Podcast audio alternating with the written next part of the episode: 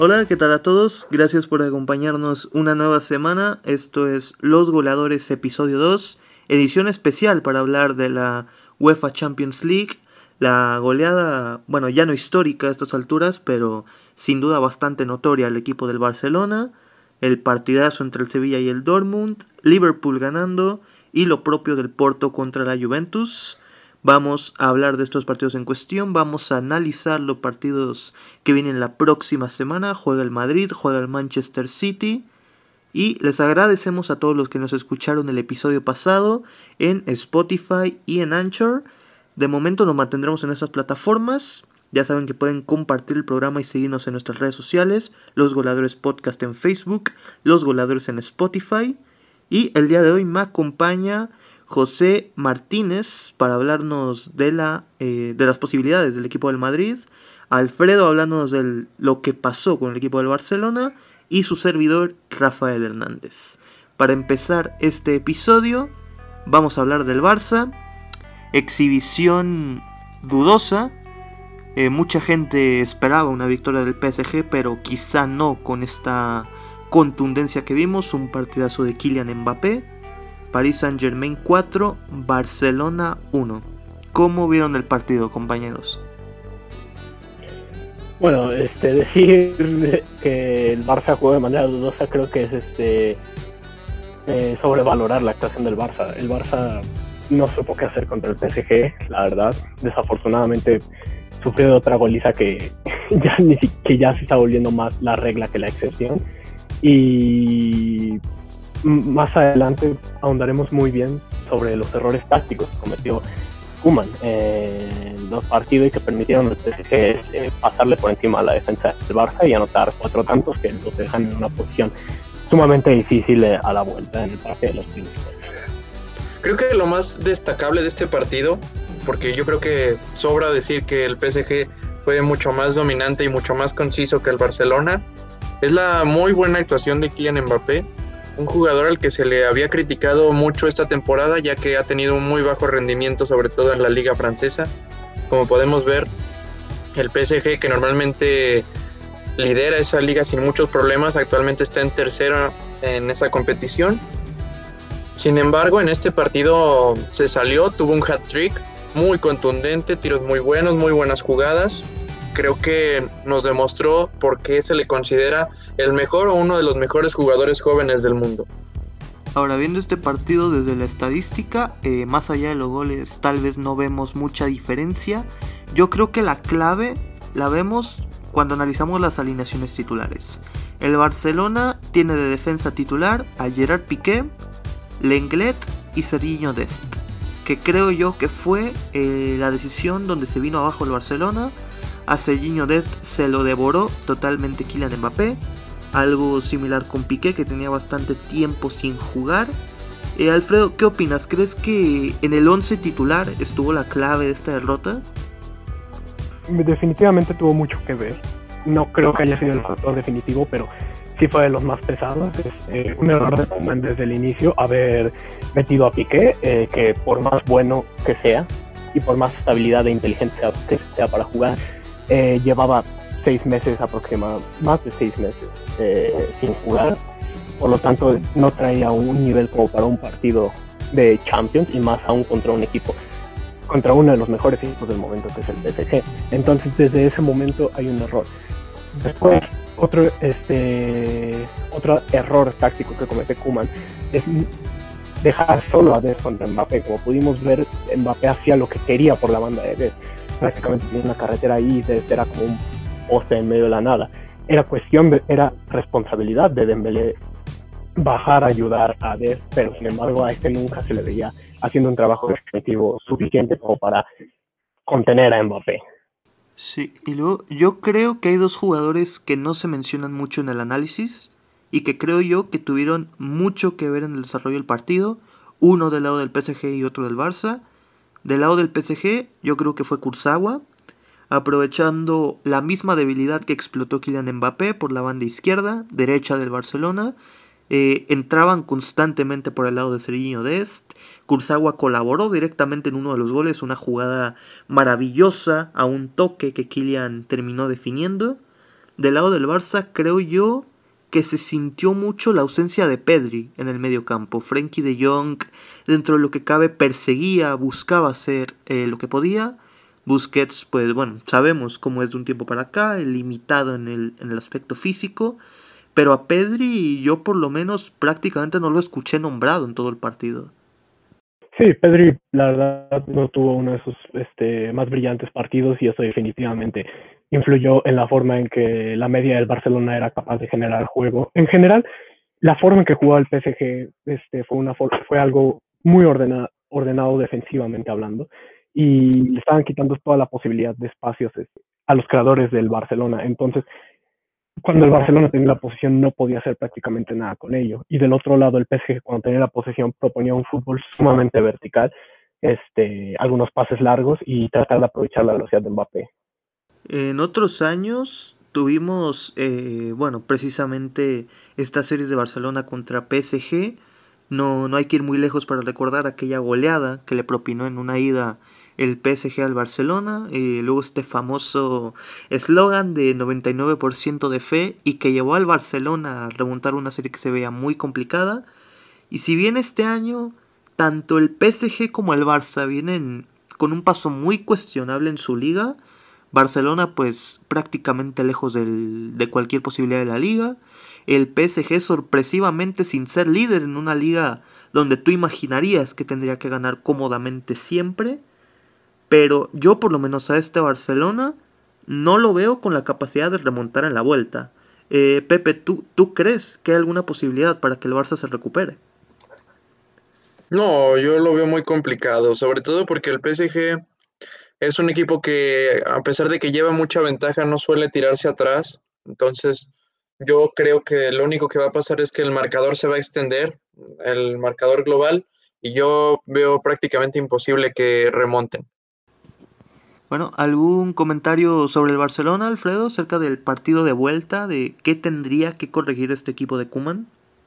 Bueno, eh, algunas de las cosas, algunas de las muchas cosas que tiene que corregir claramente sería el once inicial y la táctica que plantea. Está claro que buscar juegos largos de juegos largos de posesión o buscar crear juego a través del toque, como le gusta tanto a Kuman, pues no va a ser algo, no va a ser posible contra el PSG debido a su presión y la forma es tan este con, líneas defensivas tan pegadas con las que defienden. Por lo tanto, va a tener que cambiar su plan de juego, pero incluso aunque gane el Barcelona, la verdad no lo veo pasando a la siguiente fase.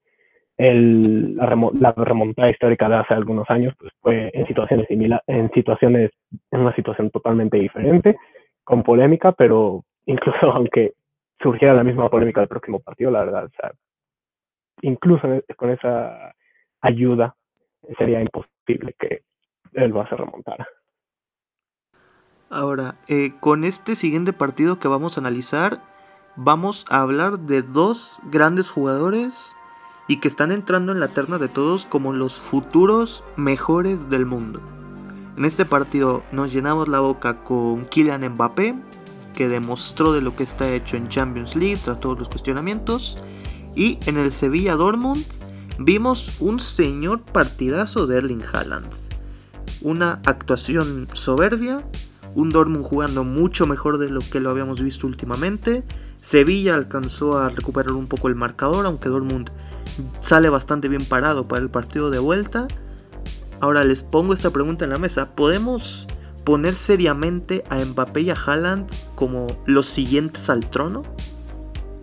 Yo creo que de momento sí, sobre todo porque son los que están teniendo un impacto inmediato más mediático en sus, en sus equipos respectivamente, el PSG y el Borussia Dortmund. Lo pudimos ver en este partido que tú dices, Rafa, del Sevilla contra el Dortmund. Estamos hablando que en el primer tiempo el Dortmund ya iba 3-0, siendo totalmente arrollador. Erling Haaland, como le llegue la pelota, la mete entre las redes, tuvo dos goles dos goles definitivos. Al final el Sevilla, me parece creo que en 10 minutos hizo cuatro cambios y le funcionaron, alcanzaron a, ahí a rozar el empate, pero yo creo que, que Haaland y Mbappé sí son, son el relevo generacional de Messi y Cristiano. Alfredo, ¿tú cómo ves a estos dos jóvenes talentos? A ver, son este, jugadores muy jóvenes que tienen muchísimo potencial y estoy seguro de que serán este, representantes de la elite de fútbol en un futuro.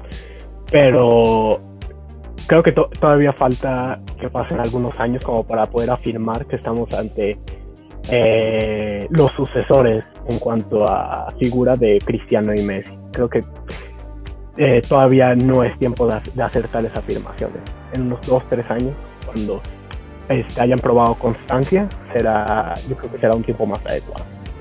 Claro, que encima la élite de hoy en día es muchísimo más competitiva. Eh, si metemos este debate de un posible mejor del mundo, sin Messi, sin Cristiano, eh, muchos se critican a Neymar, pero la verdad que esta temporada y parte de la pasada, Neymar era el mejor hombre del PSG.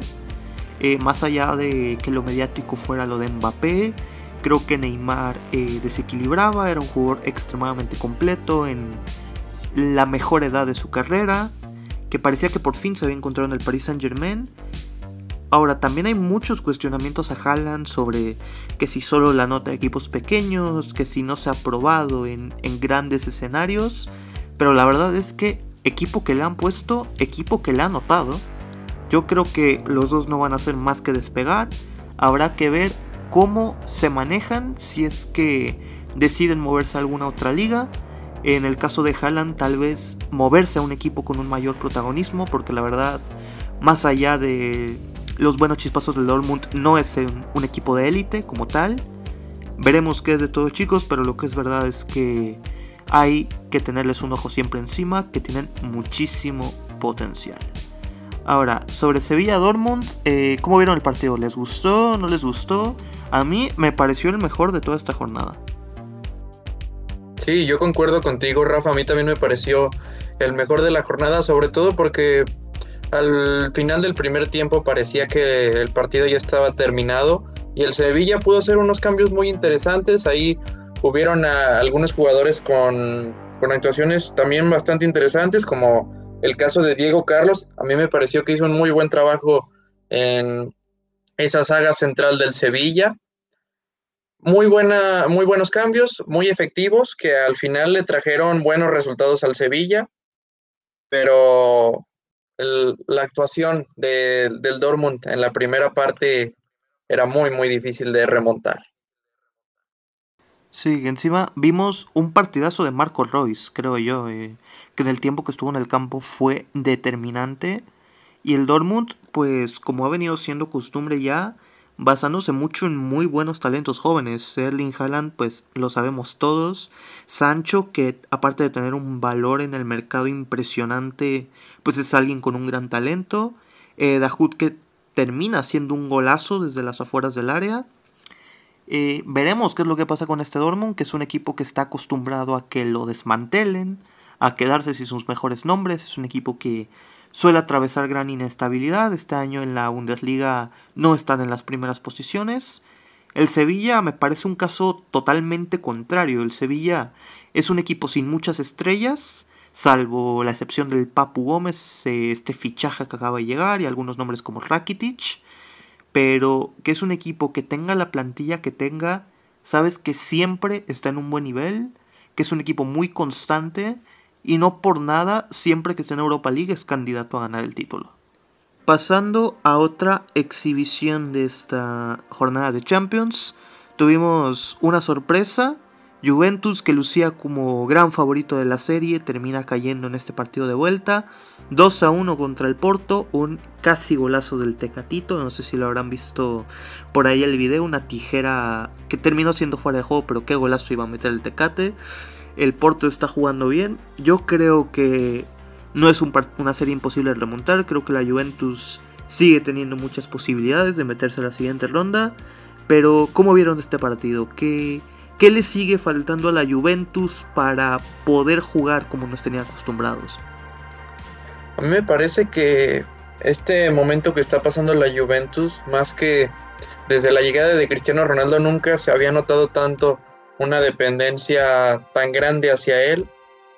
Al final, en la Juventus tienes eh, jugadores con mucho nombre y con mucha proyección. Tienes ahí un Matisse Delight, un Alfonso McKinney, que, o el mismo arquero Chesney, que al final se proyectan como grandes estrellas, que pueden tener un muy buen futuro, pero que al final no dan el ancho y al final Cristiano tiene que hacerlo todo. Caso contrario al Porto, el Porto, que es un equipo que yo creo que la mayoría de nosotros subestimábamos. Yo en lo personal creía que la Juventus iba a arrasar este partido y esta serie, pero no fue así. El Porto jugó muy bien, un juego bastante divertido el del Porto, mientras que la Juventus se vio con muy pocas ideas. Sí, es lo que venimos hablando desde el programa pasado, que la Juventus no sabe qué hacer con Cristiano Ronaldo. Es, eh, incluso se llegaron a emitir ciertos comentarios a lo largo de la semana sobre que si Cristiano era un jugador egoísta, que si no entendía el esquema de Andrea Pirlo, yo creo que más bien es la Juventus la que no ha acabado de entender que si tienes a un jugador como Cristiano, tienes que jugar para él. Hasta cierto punto, eso fue uno de los factores que le dio tantos éxitos al Madrid, que muchas veces, aun si el Madrid no jugaba bien, aun si el Madrid estaba en un mal momento, era darle la pelota a Cristiano y en un punto te resolvía un partido perdido. La Juventus no hace eso, la Juventus no le ha encontrado un lugar y si sumas eso a que tienes un planteamiento con muchos chicos jóvenes que evidentemente te van a dar buenos juegos, pero otros simplemente no te van a dar el ancho, pues como resultado tienes lo que pasa con la Juve, que en este momento está perdiendo la serie contra el Porto, una serie donde es gran favorito, y que en este momento está fuera de puestos de Champions en la Serie A, donde lleva años ganando el título, y pues prácticamente la pelea está entre los equipos de Milan. Entonces, eh, Alfredo, ¿tú ves a esta Juventus eh, remontando en el partido de vuelta? Es posible, la verdad. Es es una serie más cerrada de lo que parecía a primera instancia, entonces no podría afirmar si un equipo u otro va a pasar a cuartos de final. Pero lo que sí tengo claro es que la Juventus, eh, con, estos esquemas, tácticos que utiliza y que no logran sacarle el, pleno potencial a Cristiano, pues va a sufrir y, definitivamente eso le afecta posiblemente en, este, su, proyección potencial en cuanto a qué etapa va a llegar en Champions League. Y a mi opinión eso es principalmente por este por el técnico por el técnico Pirlo que en realidad es un técnico muy poco experimentado, no se ha probado mucho y ha sido parte de esta ola en la que varios equipos arman un, este, arman un equipo con grandes nombres y traen a algún exjugador del equipo que no, se que no se ha probado de técnico en cualquier otro equipo. Y como ya vemos con el Chelsea, o como está pasando ahorita con el Madrid, pues generalmente no trae buenos resultados. Pero bueno, eso es creo que un tema aparte. Sí, ¿crees que eso eh, se pueda venir con el Barcelona? Ahora que se habla tanto de que si llega a la puerta a la presidencia se va a traer consigo a Xavi Hernández a dirigir al equipo. Es posible, es posible. Xavi, Xavi este, ahorita mismo está dirigiendo el, el Al-Sad de Qatar y el último mundial de clubes, el anterior a este, pues pudimos ver este, un Al-Sad que jugó bien para los recursos que tenía, podíamos ver este, buena habilidad, buen plan de juego eh, y sobre todo pues esa esencia del Barcelona de hace algunos años, ese tiki-taka, ese toque rápido, tratar de llegar, tratar de llegar al área, juego vertical. Pero, sin, pero ese, esa experiencia no creo que sea suficiente como para tomar la responsabilidad de un equipo tan grande que a pesar, como lo es el Barça. Este, un ejemplo muy claro de lo que puede pasar este, cuando un técnico que no está a la altura del equipo toma las riendas es Setien. Este, Setien había tenido una buena temporada con el Betis, los logró clasificar a Europa y los había mantenido en buenos puestos de tabla. Toma las riendas del Barcelona y se da cuenta que es este un negocio completamente diferente, la presión es diferente, los jugadores son diferentes, las expectativas son diferentes. Entonces, se tiene este aunque, que, aunque haya hecho este relativamente un mejor trabajo que Kuman hasta el momento, pues le quedó grande el equipo. Entonces, no creo que sea un buen movimiento de Laporta o el candidato que gane traer a Xavi como entrenador en este momento. Sí, yo, yo estoy de acuerdo contigo, Alfredo, sobre todo por el tema que al final en la liga yo creo que solamente detrás de la Premier es la, liga, la competición futbolística donde la prensa presiona más, sobre todo a los técnicos y más, de, sobre todo al, al, Barcelona y al Real Madrid. Últimamente lo hemos visto más con el Barcelona, ya que el Real Madrid se podría decir que ha encontrado más estabilidad en la cuestión de un director técnico, aunque en lo personal yo también creo que Zidane ya, ya terminó su ciclo ya se debería de ir, no lo debieron de haber traído de vuelta, pero bueno, ese no es el caso aquí. Yo creo que Xavi, si quiere llegar a la Liga Española, primero debería de dirigir algún equipo más pequeño o en una liga de segundo nivel y no en una que es de tercer o cuarto nivel como en la que juega el Alzair. Sí, que encima estamos en una época donde parece que los directores técnicos se han convertido en nuevas estrellas.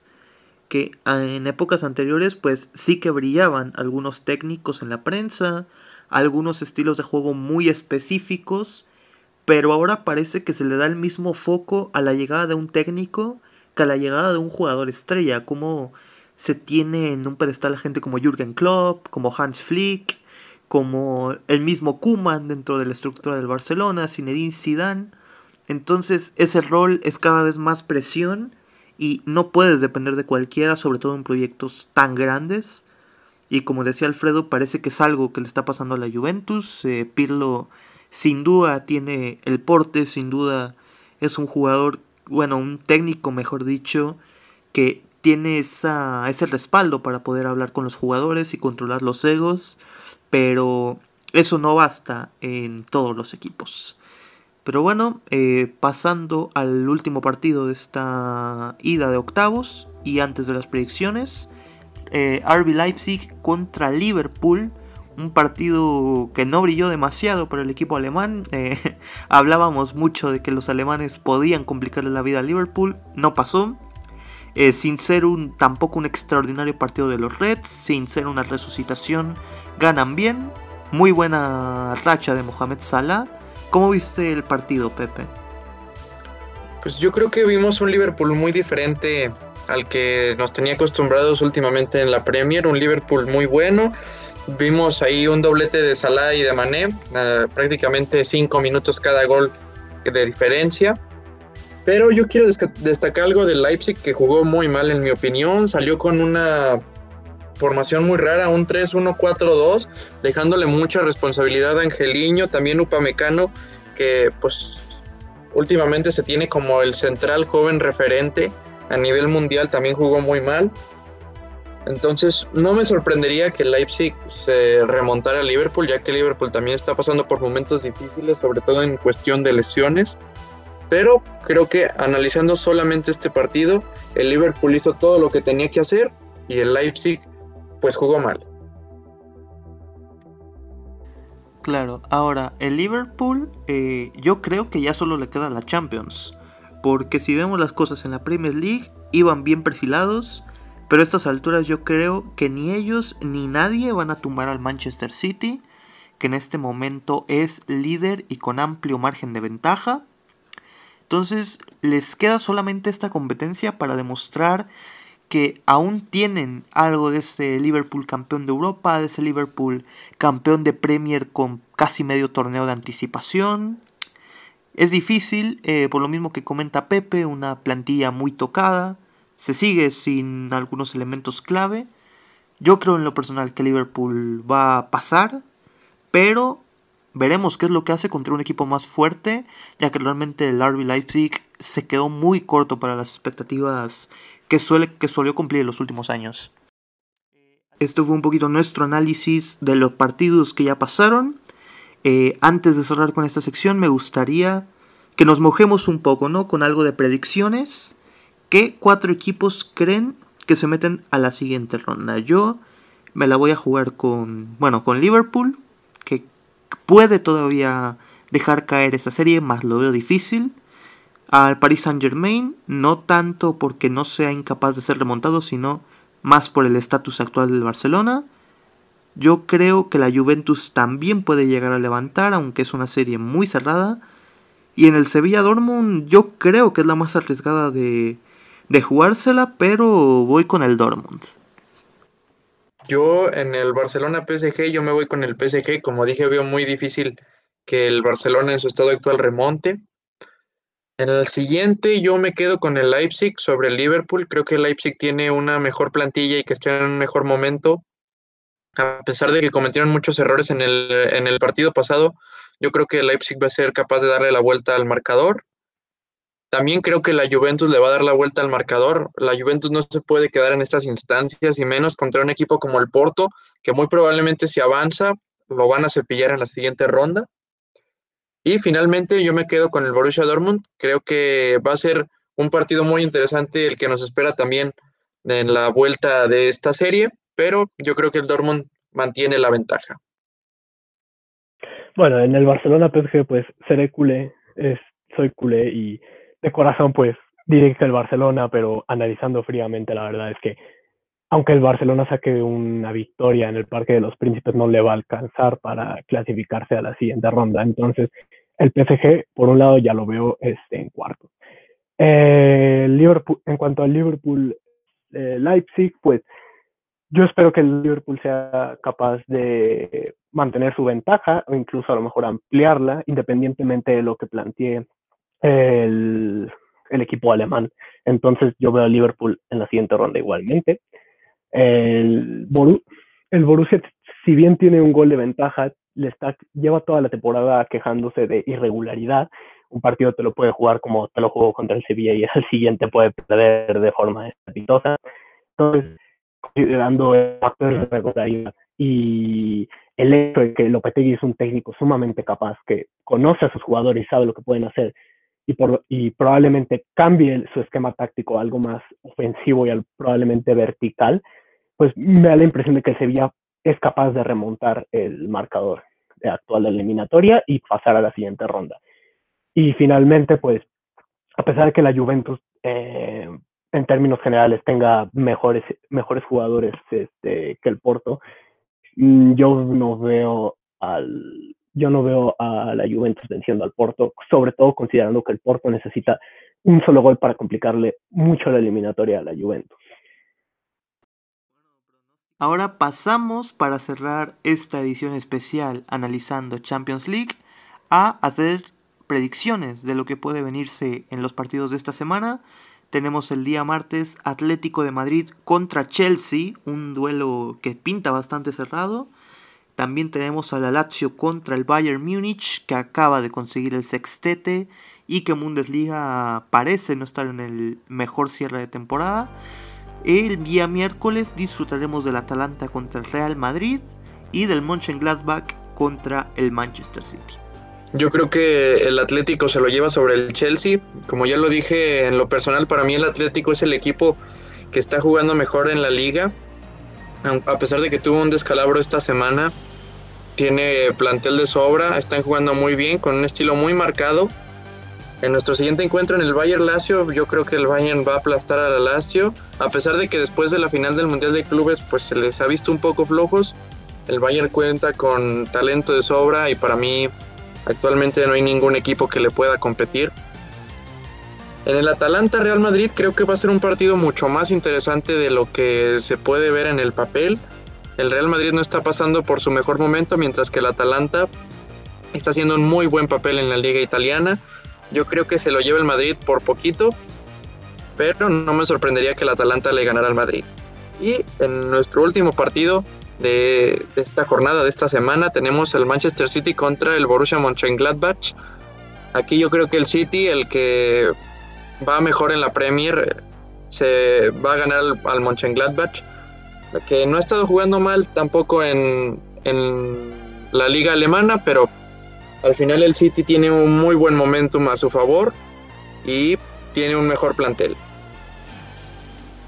Sí, este, con el Atlético de Madrid pasa algo curioso, que es que independientemente de su estado en liga, el equipo en Champions ha sido sumamente irregular eh, en los últimos años. Podemos verlo eh, cuando eliminó al Liverpool, pues sacas al actual campeón de la competencia, pero caes en la siguiente etapa. Entonces, podemos ver que el Atlético, este, a veces el desempeño del Atlético en Champions, a veces es como tirar una moneda. Pueden jugar un buen partido, pueden hacer esas actuaciones increíbles. Por el otro lado, pueden, pueden este, jugar a nada y prácticamente quedar eliminados. Aún así, en este partido yo creo que el Atlético es favorito. Yo creo que esta, eh, lograrán mantener ese nivel que traen de liga. Sin contar, claro, el último partido que perdieron.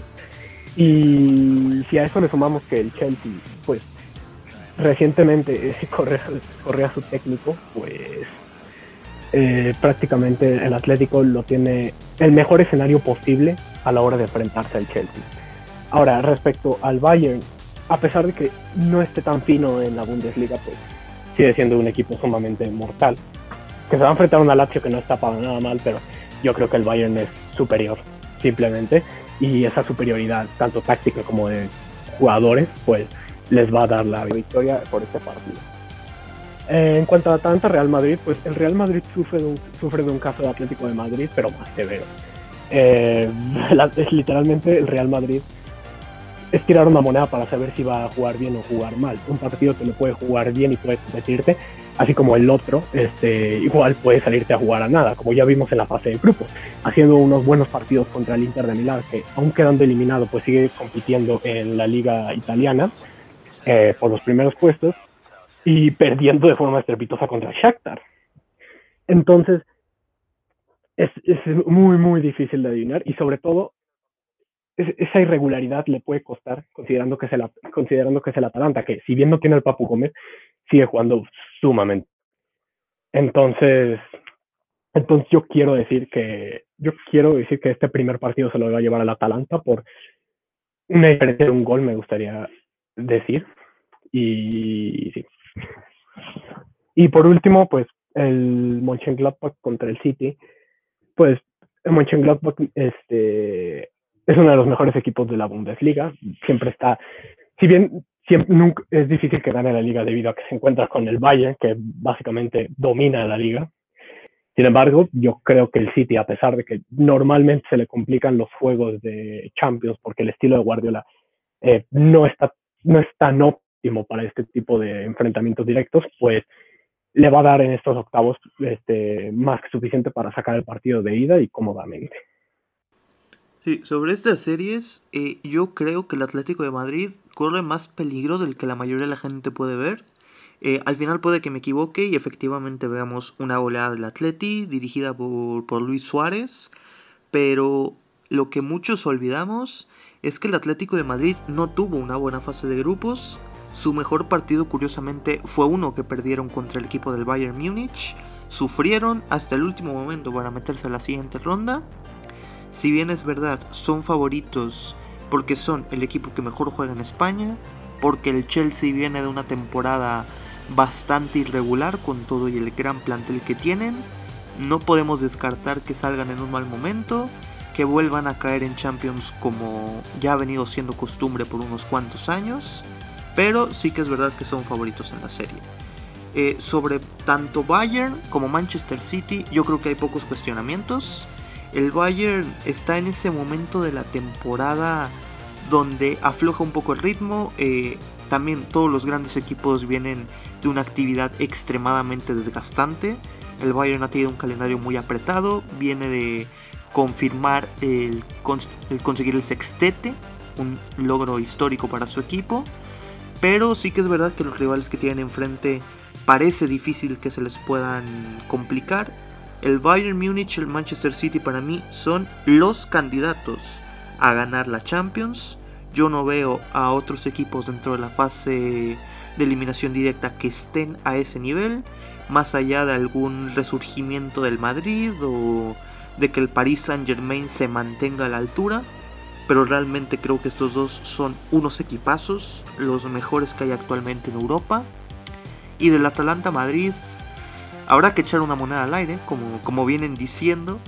El Madrid es un equipo también extremadamente impredecible. Creo yo que se va a acabar llevando la serie porque el Madrid es esto. Es un equipo que está hecho para superar las fases de Champions. Es un equipo hecho para competir siempre en lo mejor de Europa. Yo no creo que sea favorito a ganar la Copa este año, pero sí creo que se meterá por lo menos a la siguiente fase. A continuación incluimos un poco de material extra a este episodio especial de Champions. Consiste en una pequeña plática sobre el posible futuro de Messi, tras toda la polémica que se ha vivido en los últimos meses y esta nueva derrota contundente que sufre el Barcelona. Esto es material extra, una sección que no se sabía si iba a estar en el aire, pero que al final nos acabó gustando bastante y se las compartimos aquí.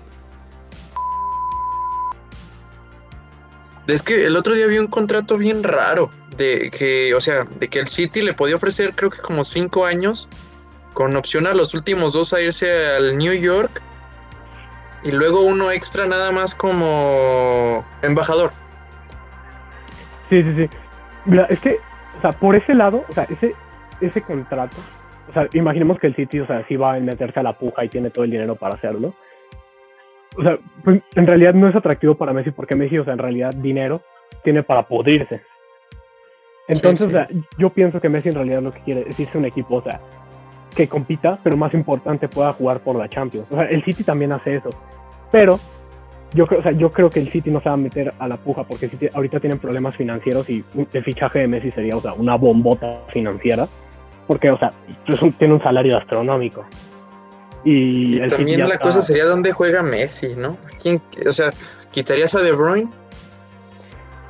Mm, ¿O pondrías a Messi a jugar más adelante? Probablemente lo dejarían, no sé en la, no es que no sé, la banda derecha puede ser. Y puede, o sea, pueden plantear algo de lo que sea Valverde, con sacar el 4-3-3, que lo ponía de extremo derecho. Pero, o sea, siento que ya lo estarías desaprovechando, ¿no? Bueno, sabe. No necesariamente, eh, de extremo derecho, o sea, fue cuando pues hizo este ganó Pichichis y pues con las temporadas de Valverde ganó Pichichis que, seguía siendo el equipo de Valverde, ¿no? Pep le sabe cómo acomodarlo. Ah, claro, también. Lo entiende muy bien.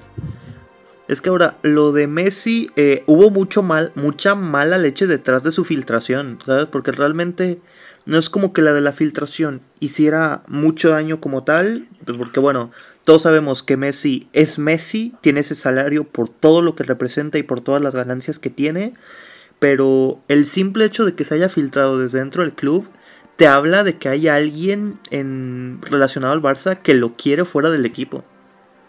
Pues yo creo que son varios.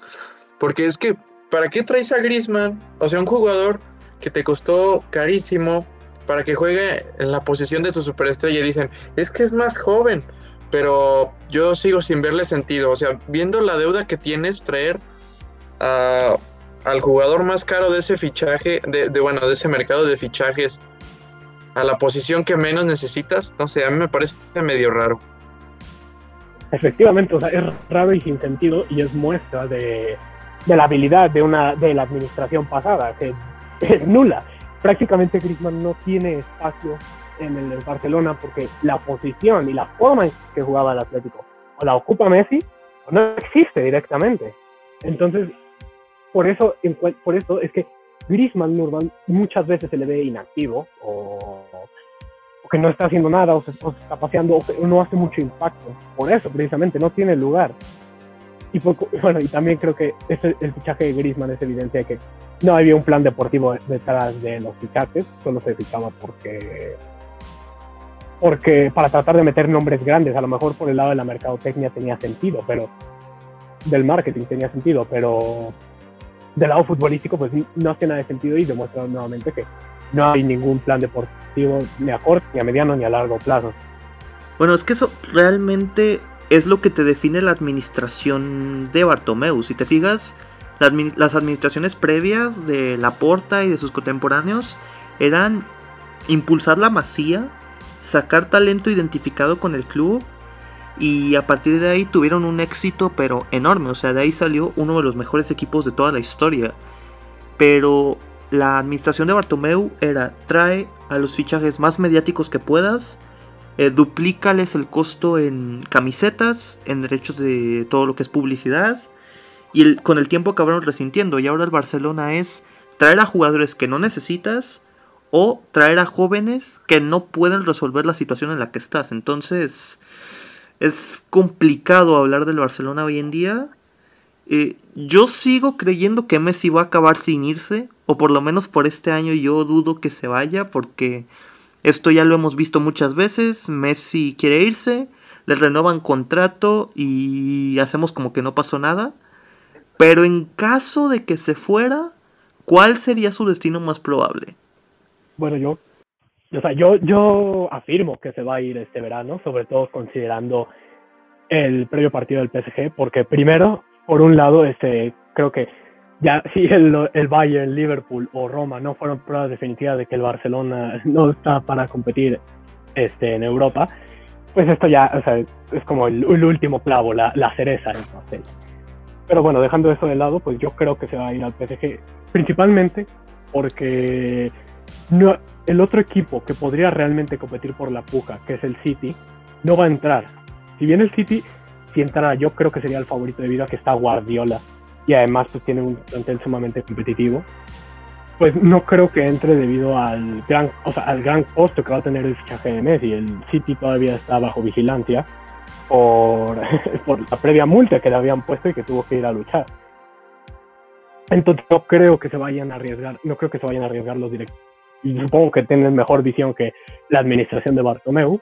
Y por descarte, el único equipo que realmente, realísticamente podría afrontar un fichaje de Messi junto con todo lo que con, los costos que conlleva, pues es el PSG. Y si a eso le sumamos que el PSG está en un buen nivel y está Neymar, y cuenta con Neymar, que es un amigo de Messi, pues podemos ver, a mi opinión es fácil ver que el PSG se va a quedar con Messi. Yo, sigo creyendo que se va al City. Al final el mercado pasado fue el equipo que más sonó, que se veía más realista, que sonaba, que, que había más filtraciones, que podía llegar al City es con, Guardiola yo creo que es el técnico en todo el mundo con el que Messi ha tenido la mejor conexión. Además que el City tiene muy buenos jugadores, muy interesantes para tener un proyecto ganador ahora mismo.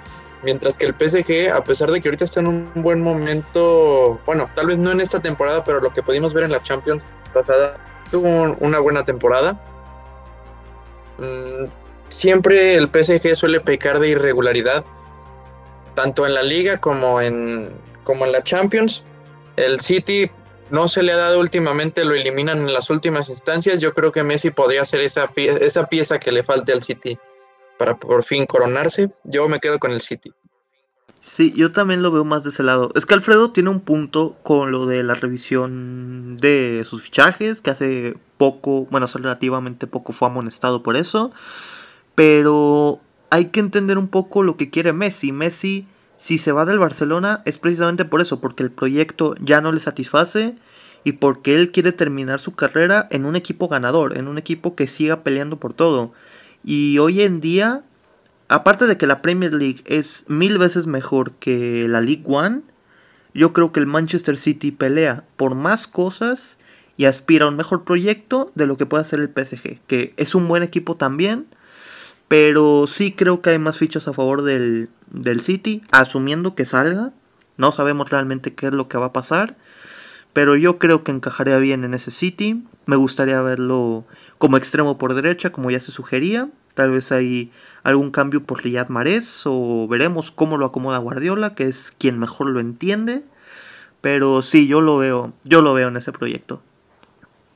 Además, Rafa, una cosa que se me olvidó decir, pues yo creo que tiene, y para él también, en general para el público, tiene mucho más mérito ganar una Premier o una Copa inglesa que, ganar al final la Liga y la Copa francesa, ¿no? O sea, en el PSG el único logro que puedes llegar a tener que realmente tiene un valor es la Champions, mientras que en el City puedes ganar más trofeos que tienen más valor. Sí, sí, no es lo mismo campeonar en Inglaterra que campeonar en Francia que encima el PSG ahorita no es líder en Francia y el City lo es y encima lo es por mucho. Estoy de acuerdo con ustedes en cuanto en cuanto a todas las ventajas que ofrece el City y estoy de acuerdo en que el City si pujara seguramente se quedaría con Messi pero yo o sea, yo sigo viendo con mucha duda que el, que el City vaya a pujar por Messi por lo menos con un con alguna propuesta que le pueda hacer competencia al PSG en términos monetarios. O sea, si Messi se va al City, realmente tendría que bajar a este, todas estas expectativas que tiene en el Barcelona en cuanto a términos de dinero. A lo mejor un salario mucho menor, a lo mejor la mitad o menos. Bueno, gracias por acompañarnos en esta edición especial de Los Goleadores Champions League análisis y previa. Los vemos la siguiente semana con los resultados de esta segunda parte de la ida de los octavos de final, hablando de próximos partidos y hablando de fútbol en general. Eh, les agradecemos que nos escuchen nuevamente. Recuerden en Spotify y en Anchor aparecemos como Los Goladores. En Facebook nos pueden ver como Los Goladores Podcast. Compartan si les gustó. De nuevo, muchas gracias a la gente que escuchó nuestro primer episodio. Es un proyecto al que le estamos poniendo mucho cariño. Somos gente que nos gusta hablar de fútbol, nos gusta analizar de fútbol. Con esto nos despedimos. Pepe, Alfredo, ¿alguna última palabra? Nada, muchas gracias por escucharnos a todos. Igualmente, muchas, muchas gracias por escucharnos y los vemos en la próxima semana. Bien, esto fue Los Goleadores episodio 2. Yo soy Rafael Hernández. Nos vemos la próxima semana.